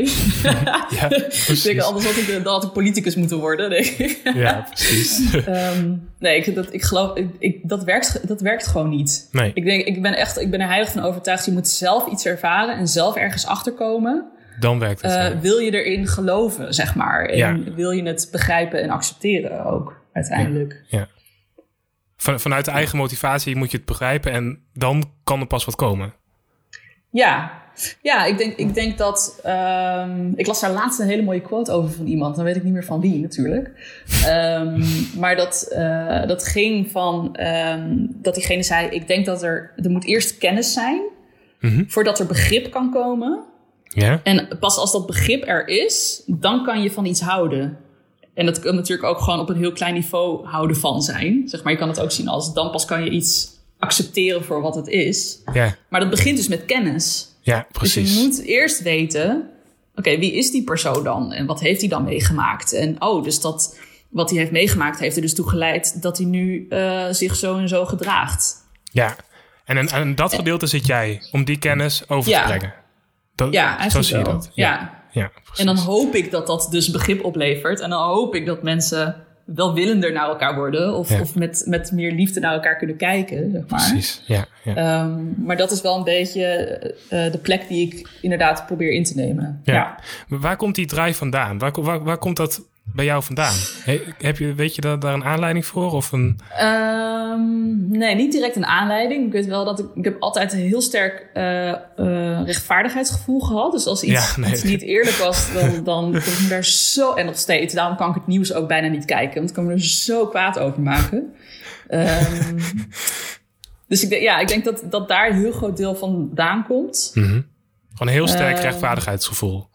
Ja, Ja, ik, denk- ik denk dat veel creatieven dat hebben hoor. Maar bij, bij jou is het misschien eh, nog, nog een stukje erger. Of een uit het, ook, nee, maar uit het ook zich heel direct in jouw werk, zeg maar. Eh, Zo, zo bedoel ik. Ja. Ik bedoel het op, Ja, op een ja. positieve manier hoor. Maar, eh, Ja, nee, zeker. Nee, maar het is zeker positief. Want ik denk dat ik, ik kan, ik kan het wel ergens nu in kwijt. Ja, en dat nee, is wel heel fijn. Ja, ja, zeker. dus als ik iets zie gebeuren en denk, ja, maar dit klopt niet. En ik weet vanuit zeg maar, mijn achtergrond en studie en research dat dit misschien anders ligt dan bijvoorbeeld een NOS het doet voordoen of zo. Nou ja, dat. Maar dat, Dan denk ik wel van, hier kan ik wat mee. maar dat post je dan ook gewoon op Instagram, hè? Van als er dan ergens Ja. in het nieuws iets is waarvan je denkt van... ja, maar dat is... daar zit ook nog een andere kant aan... of dat kan, kan je op een andere manier bekijken... dan laat je dat ook blijken. Ja, ja want ik, vind, ik denk dat. ehm, dat, is, dat is ook deels waarom ik die beeldverhalen wilde gaan maken. Is omdat je in, in, de, in de media, in de kranten en in het nieuws. ehm, is er geen ruimte voor nuance. Ja, En dat is natuurlijk vaak omdat ze letterlijk de ruimte niet hebben, zoals in de krant. Ehm, maar dat is ook omdat iets dan heel ingewikkeld wordt. En dat kan je natuurlijk niet in een item van één of twee minuten vertellen. Nee, nee, nee. bijvoorbeeld op het journaal. Ehm, en dat snap ik. En het is, dat is ook meer bedoeld om feitelijke informatie te vertellen. Maar je gaat wel voorbij aan het hele achtergrondverhaal. En alles wat er omheen en overheen en doorheen speelt. Dat vertel je er niet bij. Terwijl dat eigenlijk zo cruciaal is om te snappen waarom iets gebeurt. Ja, dus mensen Ehm, baseren een oordeel dan op die kleine flauw in het nieuws... Ja, en niet Ja. op het hele, hele plaatje. Nee, precies. Dus bijvoorbeeld het nieuws eh, noemt soms heel consequent eh, ongedocumenteerde vluchtelingen illegalen. Ja. Wat dus de indruk wekt dat ze hier eigenlijk niet mogen zijn. Ja, precies. Maar Er dat is zit, helemaal niet zit zo. een bepaald gevoel bij. Ja, precies. Dus dat wekt woede op en angst en agressie. En van ja, maar ze moeten terug naar hun eigen land. En dan krijg je dat soort reacties. Ehm, en dat is zo onnodig, want het, het ligt heel anders. Maar als mensen dat niet weten en niet zien, Ja, ja. dan blijf je daarin doorgaan. En dan helpt het niemand uiteindelijk. Niemand wordt daar beter of blijer van. Ja. Dus dat is gewoon heel, heel onnodig eigenlijk.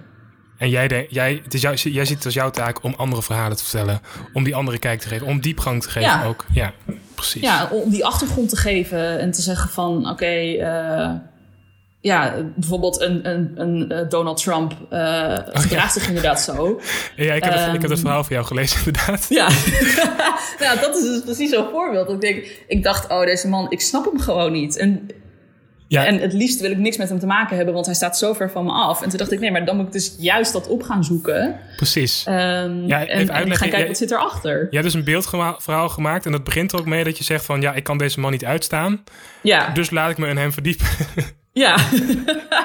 ja en, en gek genoeg, aan het einde daarvan zie ik hem dus echt als een twaalfjarig jochie... wat Oh ja, gewoon staat te ja. stampen om aandacht. En Precies. wat, wat die door alles wat hij, wat hij heeft meegemaakt in zijn jeugd en, en, en wat hij heeft meegekregen nu zo is. En het is na- natuurlijk ook een stukje psychologie, dus het zal, er zal heus wel een, een stuk narcisme in zitten. Maar Ja, dat kan ook weer getriggerd worden in je jeugd. Dus het is heel, het is heel ingewikkeld verhaal. Ja, precies. Ehm, maar ja, daardoor dacht ik wel van, oh ja, dit, weet je, het is niet... En dit is wel weer een voorbeeld van dat die kennis leidt dus niet per se tot liefde, zeg maar. Als in, oké, nu vind ik hem fantastisch, want dat is totaal niet zo. Maar ik kan wel nu naar hem luisteren. En als hij weer iets stoms zegt, dan denk ik van, ja, ik snap ook dat je dat zegt. Ik ben Ja, het totaal niet mee, eens, maar it makes sense, zeg maar. In de zin van waar hij vandaan komt en wat hij allemaal doet en zo. Dus het, is het nog steeds krankzinnig. ja, puur omdat je ehm, zijn achtergrond weet. Of hoe- dat je weet Ja. hoe hij gevormd is ook. Ja, Ja, En, hij heeft het, en dat hij misschien voor een heel klein deeltje ook wel niks aan kan doen. Precies. Nee, En dat, voor een heel groot deel natuurlijk wel. Dus dat is natuurlijk dat is eigenlijk belangrijker. Want dan denk ik, ja, eh, hallo, je bent een volwassen vent. eh, weet je, gedraag je ook als een president, bijvoorbeeld. Ja, Maar ja, dat doe je dan weer niet. Ehm, dus dat leidt dan weer niet per se tot, tot volledige acceptatie. Of eh, ik ben geen fan geworden. Nee, nee, nee. Ehm, maar ik kan, er, ik kan er wel met eh, minder oordeel naar kijken, zeg maar. Ja, ja, ja, inderdaad. En dat is misschien ook wel winst. Zeker. Dus, ja. dus als ik dat bij andere mensen kan teweegbrengen, dan, eh, dan, dan vind ik dat heel eh, fijn en De- mooi. Maar dat was dus ook een soort van ervaring voor jezelf van... ehm, ik kan het dus op een andere manier bekijken. Of ik, ik, ik, heb, ik snap het een beetje meer. Dus als Ja. dat bij mij zo kan werken... dan kan het dus ook met anderen werken. Ja. Als ik verhalen maak. Ja, Ja. hypothetisch gezien wel. Ja. Ja. Maar ja, goed, iedereen zit anders in elkaar, maar Ja. daar weet jij alles van. Ja, nee, zeker. Nee, daarom. Dus het, het, zal, het zal ook niet bij, ieder, het zal ook bij niet, niet iedereen werken. En dat is ook oké. want Ja, dat- ja, dan, is het, dan is dat gewoon zo. Ja. Eh, maar het zal bij een, een ander deel misschien weer wel werken. En ja, dat is dan al fijn, denk ik. Dat is, al, dat is al winst, inderdaad. ja, je, bent, je bent nu ook een project gestart, zag ik. Ja, mijn, mijn corona-projectje. Love in Lockdown. Ja, klopt. Ja, nou, het was, eh, het was, ik denk dat heel veel mensen dit gaan herkennen als ik dit zeg. Eh, toen dit allemaal begon, eh, schoot ik heel enthousiast in een soort van actiemodus. Van, oh ja, ik moet hier wat mee. En weet je wel, ook als, als, als maker, zeg maar, verhalenverteller. Dit is natuurlijk een, een schatkist aan verhalen. Dus ik moet hier wat mee. En Je wilde wat mee. zichtbaar blijven. Ja. Ja, ik wil er Ja. wat mee. En eh, ik moet mee in die stroom. Want ik zie andere mensen ook allemaal toffe initiatieven eh, starten. En Ja, zo. dat ook inderdaad. Je ziet anderen bezig, denk je ook, ik wil ook wat doen. Ik moet ook wat doen, dat vooral. Ja, Ook, ook weer lekker die druk op jezelf leggen. Ehm, ja, ja, ja, ja, Dus- ja. Misschien is social media daar ook een, heeft daar ook invloed op. Omdat je ziet Nou, dat, iedereen, zeker. dat iedereen wat, wat doet. ja, nee, sowieso, hands down. Ja. Ja, Maar goed, dus, ik, dus daar, daar trapte ik ook weer in. Ik dacht, oh ja, ik moet hier ook weer wat mee. Dus ik begon daar heel enthousiast aan. En ik vond het ook echt leuk. Ik dacht, Ja. oh ja, dit wil ik doen. En gewoon vastleggen en eh, kijken hoe mensen hiermee omgaan. Maar wa- wat was je idee? Eh. je, wou, je wil verhalen vastleggen eh, over liefde in deze tijd. Ja, ja, Liefde, liefde en daten, zeg maar, in, in, eh, ja, en eh, hoe dat beïnvloed wordt door quarantaine en eh, in isolatie zitten. En ehm, ja, dat eigenlijk. Ja, precies. Ehm, dus, eh, dus ik had heel enthousiast een oproepje eruit gegooid. En ik kreeg er wat verhalen binnen van mensen. Wat echt, ook echt heel leuk was. Eh, en toen na drie dagen of vijf dagen dacht ik echt van... oh, Oké, nu moet ik dus door. dus ik had, nu, ik had drie posts gemaakt. Toen dacht ik, oh ja, nu moet ik ermee door. Maar ik heb echt zo geen energie. Ik kon het gewoon niet opbrengen om, om verder te gaan. En ik dacht, oh mijn god, het is echt... Nou, dat, dat voel je echt de grootste faal ooit natuurlijk. Want je wilde juist... Weet je wel, ja, ja. zijn en iets tofs doen en zo en zichtbaar zijn. Ehm, Maar in het begin van, die, Dus van de coronacrisis of de, van de lockdown was iedereen ook heel erg, of ging de tijd ook, gebeurde er heel veel in een hele korte tijd. Ja. En er ja, gebeurt ook heel, heel, veel in, je- heel veel dingen in je hoofd. Dus we dachten Ja. van, oké, ik ga er beginnen. En Ja. een paar dagen later denk, je van, dan, dan heb je tijd om erover na te denken. Of dan is er wat meer rust. En dan denk je, oh, wacht eens even.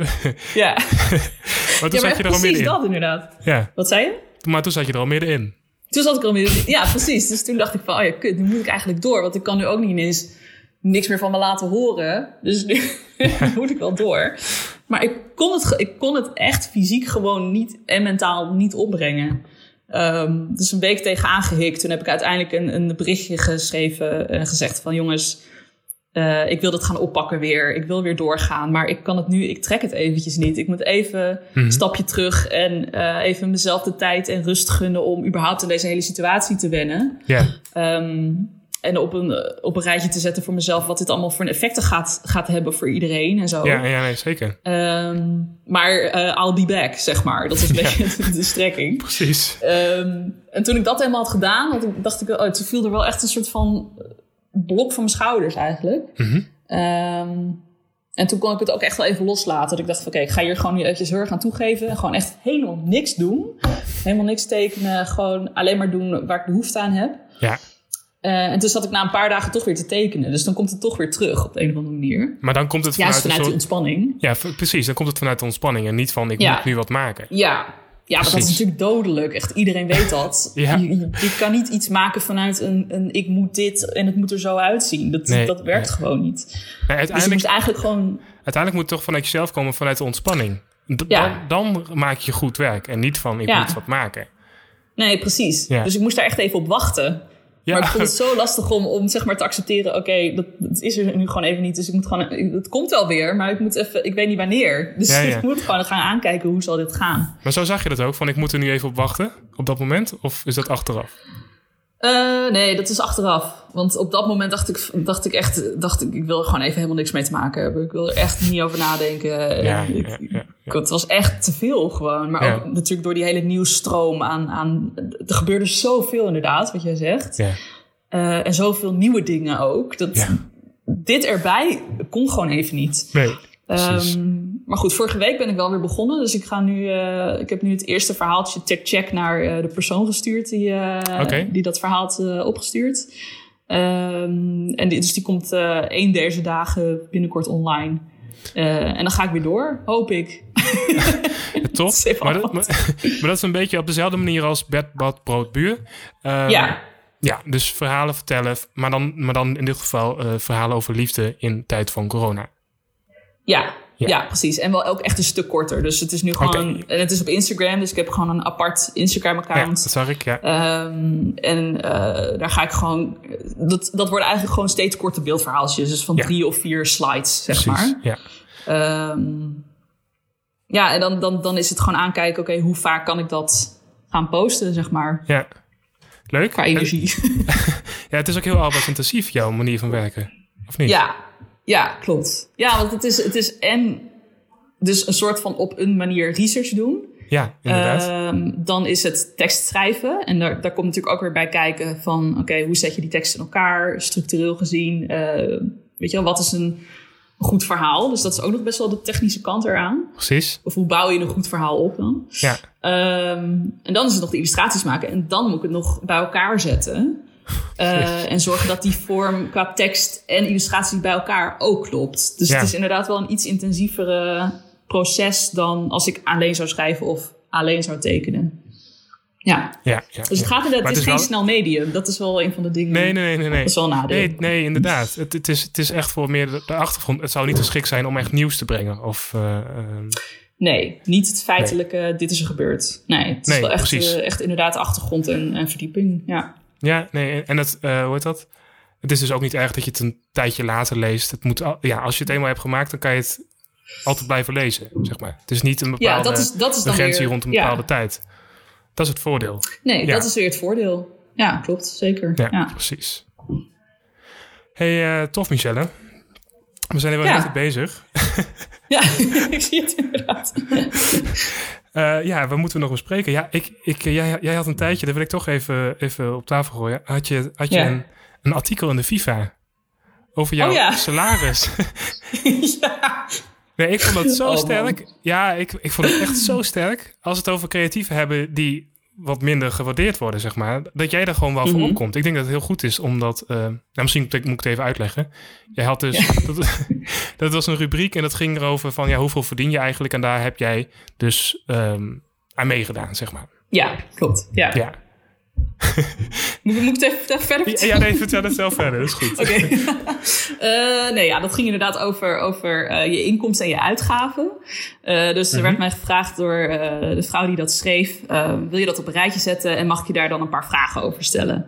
Ja. Ehm, dus ik kreeg, ik kreeg dat mailtje binnen en toen dacht ik: oh, dat is echt zo confronterend en zo doodeng. Want iedereen weet dan gewoon iets van je waar je het eigenlijk nooit over hebt. Want Ja, het is natuurlijk echt nog wel een beetje een soort van taboe over ja, hoeveel verdien je. Mhm. Ehm, en ik, ik zat toen op een punt dat het even minder ging. En dat, dat heb je gewoon heel vaak als, als freelancer. ja, dat gaat op en neer natuurlijk. Ehm, ja, precies. Ehm, en ik maakte me er heel veel zorgen over. Dus, dat, dus die, of die vraag kwam echt een soort van klap in mijn gezicht. Van oké, dan gaan we het er nu gezellig over hebben. En iedereen mag het lezen. Eh, dus dat is al... eh, ja, daar heb ik nog wel even een paar dagen over na moeten denken. Maar uiteindelijk dacht ik van... Ja, maar eigenlijk juist omdat ik hier zo bang voor ben... moet ik het misschien juist doen. Want het is... Weet je wel, nogmaals, als ik dit heb, ben ik waarschijnlijk niet de enige. Precies. Ehm, en dat was eigenlijk ook een beetje mijn boodschap. Van, ja, ik, ik, ik verdien echt volgens mij... Nou ja, toen was het beneden modaal. Dus dat was Mhm. echt best wel weinig. Ik kon wel net rondkomen. Ehm, weet je, het is, het is niet... eh, ik had niet veel geld. Maar het maakte me er niet ongelukkiger van. Of Nee, zo. precies. Ehm, omdat je toch alweer manieren gaat verzinnen om daarmee om te gaan. Nee, en Dan ga je gewoon minder koffietjes buiten Oh ja, de deur ja. doen. En ehm, eh, weet je, allemaal, allemaal dat soort oplossingen ga je dan verzinnen. En dan komt het ook wel weer goed. ja, Eh, en dan zal je net zien dat de maand daarna gaat weer beter. En dan heb je, zit je weer iets ruimer. En, eh, maar ja, het is, het is gewoon heel... ja, het is, nou ja, wat je zegt, het is, het is sowieso natuurlijk... Creatieve beroepen worden over het algemeen niet ehm, gewaardeerd in de zin van... dat het of nuttig is, of weet je, dat je er heel veel mee kan verdienen. Ehm, En ik vind echt dat dat moet veranderen. Want het is Precies. zo. eh, Juist in deze, deze coronatijd, nu je ziet dat theaters niet worden gesteund. Of in ieder geval de kleine producenten worden niet gesteund. Ehm, ik denk echt van, oké, als je dat dus doet, dan heb je de volgende keer dat we in quarantaine gaan, hebben we geen films, hebben we geen, eh geen Netflix, zijn er geen games die je kan spelen, is er geen muziek. Ehm, tenminste, het is er natuurlijk wel, want makers zullen altijd blijven maken. En dat is natuurlijk ook meteen weer de, de valkuil, zeg maar. Want dan gaan mensen nooit merken dat het eigenlijk dus wel een heel grote rol speelt. Oh, maar dat, is, dat Ehm. is zo'n interessant inzicht, ja. Maar ja, de makers maken natuurlijk uit zichzelf. Dus die ma- zullen altijd Ja. blijven maken. Dus niet om het Ja. geld. Dus ook al is er geen Nee. geld, het wordt toch, wel- het wordt toch gemaakt. Precies, ja. Het is eigenlijk een heel onbaatzuchtig beroep, weet je. Je blijft, je blijft omdat het gewoon, het is, nou, dat, dat herken jij misschien ook. Het is gewoon je vlees en bloed, zeg maar. Of het Ja, is gewoon wie je bent, dus je zal het altijd doen. Ehm, maar er wordt vaak niet, eh, mensen realiseren zich niet hoe eh, belangrijk het is. Ja. En dat wat wij doen ook een vak is en niet een hobby, zeg maar, zoals heel veel mensen dit denken. Ja. Maar je moet er echt keihard voor werken. En het is, het is niet. eh, maar, dat, maar dat is dus het lastige, weet je. Als je altijd blijft maken, denken mensen: oh ja, maar je vindt het leuk om te doen, weet je. Dus dan kan je, dan kan je zus en zus en zus ook wel even voor me doen. Zonder te betalen. Maar zo werkt het gewoon niet. Nee, en, en er wordt denk ik ook onderschat dat het echt dat het werk is. Dat het gewoon, Ja. dat, dat het echt, ja, dat je er echt heel veel tijd en energie in moet stoppen. Dat het niet in één keer het eruit komt. ja. Ja, Zeker. Discipline, ervaring. Over de jaren heen bouw je dat ook allemaal op. En word je beter en ontwikkel je jezelf. En ja, het is allemaal tijd die je erin stopt. precies. Net zo goed als dat je bankier bent en je verder ontwikkelt, eh, weet je wel, aan een bepaalde kant op. Ja, dat Ja, is ook ja. tijd die je investeert. Ja. Dan word je gewoon betaald, want iedereen weet, oh, maar dat is belangrijk. ja, dus- Ja, dat is wel, ja goed, dat, is, eh, dat is wat. Terwijl, terwijl creatieven dus. Ja, ja. terwijl creatieven dus ei- eigenlijk ook heel, meestal, tenminste vrijwel iedereen die ik spreek in deze podcast, zit heel dicht bij wie die, wie die wil zijn, bij zijn, bij zijn eigen waarden. Het is heel persoonlijk. Dus Ja. je zou toch zeggen van, dat hebben we nodig in, in de wereld. Dat iedereen dicht, dichter bij zichzelf is en doet wat hij echt leuk vindt. Zeker. Maar goed. Ja, daar ben ik, ben ik helemaal met je eens. Daar ben ik ook van overtuigd. En ik denk dat we. Ik heb toch al heel lang het idee dat we toch een keer met z'n allen onze krachten moeten bundelen. En daar gewoon echt iets mee moeten. Een soort van statement moeten maken of zo. I don't know hoe. Ehm, maar dat mensen wel gaan snappen. Ja, wat, wat, ja wat, wat het is dat we doen. En dat het dus waarde heeft. Op Ja, heel veel manieren, inderdaad. Ja. Want dat, eh, dat wordt niet echt gezien. Nee. Maar ja, goed, dus in dat artikel dacht ik ook van ja, ik weet niet, ik weet niet eens meer precies meer wat ik allemaal heb gezegd. ik ben ook een beetje vergeetachtig. Ehm maar ik probeerde toch wel te laten merken dat, weet je, vooral dat zeg maar hoe hard je werkt ook niet per se gereflecteerd wordt in wat je verdient. Ja, inderdaad. Dus dat ja. ik, wat ik verdien, wat heel weinig is, dat dat niet betekent dat ik niet hard werk, zeg maar. Nee, Want dat is toch een- vaak de, de connectie die mensen leggen van, oh, maar je verdient niks, dus dan heb je ook niet echt je best gedaan. Weet je, of dan ben je ook niet hard aan het werk. Terwijl dat juist niet het geval is. Maar juist omdat het een, een lastig beroep is met al zijn vooroordelen, moet je extra hard werken. Om tot een salaris te komen waar anderen in jouw leeftijdscategorie bijvoorbeeld op zitten. precies. Dus dat is een, eh, ja, het is een beetje een paradox en het is heel lastig. Maar ik dacht wel van ja, nou ja, ik moet gewoon met de billen bloot en ik wil dat gewoon vertellen. En eh, Ja, dat hopelijk ook weer dat mensen denken van, oh ja, dat heeft ook eigenlijk helemaal niks met elkaar te maken. Nee, nee, maar dat vind ik echt super sterk. Dat vond ik echt, eh, echt heel, heel goed van jou. Thanks. Ja, zeker. hey, Michelle, laten we daarmee afsluiten. Vind ik een mooie afsluiting. Ja, Is goed. is Hey, goed. super bedankt. Ja, ja, joh, ik vond het heel leuk. Nou, En leuk. gezellig. Top. Zie ik ook nog eens iemand. Ja,